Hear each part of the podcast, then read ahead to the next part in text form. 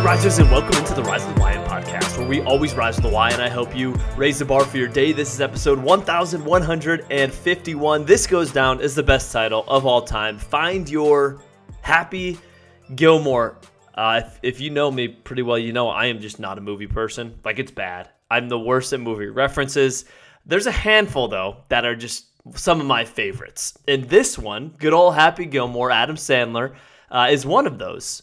What does this mean to find your Happy Gilmore? Not only is this a great title, this is a fantastic episode that is going to inspire all of us. This comes from really motivated me from Jordan B. Peterson. But let's think about this before I even get to that part of it.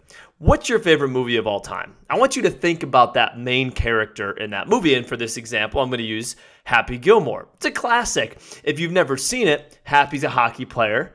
He then uh, finds out that his grandmother is going to lose her home. So he joins a golf tournament and he's got a crazy drive, an unorthodox way of playing. He's got anger issues and he goes on and takes on all these other professional golfers. It's hilarious. It's like the opposite of a professional country club. Happy brings that and he wants to win the money to save his grandmother from losing her house. You get into that story. Well, Jordan B. Peterson was talking about this the other day when it comes to uh, connecting with others and understanding others. And he says, there's a thing about there's power of story in movies where we have insight into the main character's goals. It's intentional. They want us to know what this person is aiming to accomplish. Why?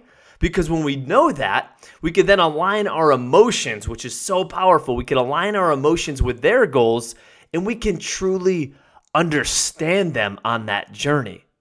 And that's why I was rooting for Happy Gilmore that whole movie, right? It's like I know Happy wants to save his grandmother's house. I know this is the way in which he's going to do it. So when he's going through the tournament and he has these ups and downs and he has that ridiculous putt when the TV tower fell over, you're rooting for him. And every time I could picture it, the ball just hits another turn on that putt. You're like, and all the heads are turning in the crowd. We're all rooting for Happy because we know what his goal is. And we're not only rooting for him, we're rooting against old Shooter McGavin, right? The guy that he's going against. We're invested in that journey. Why? Because we want Happy to keep have his grandmother keep her home.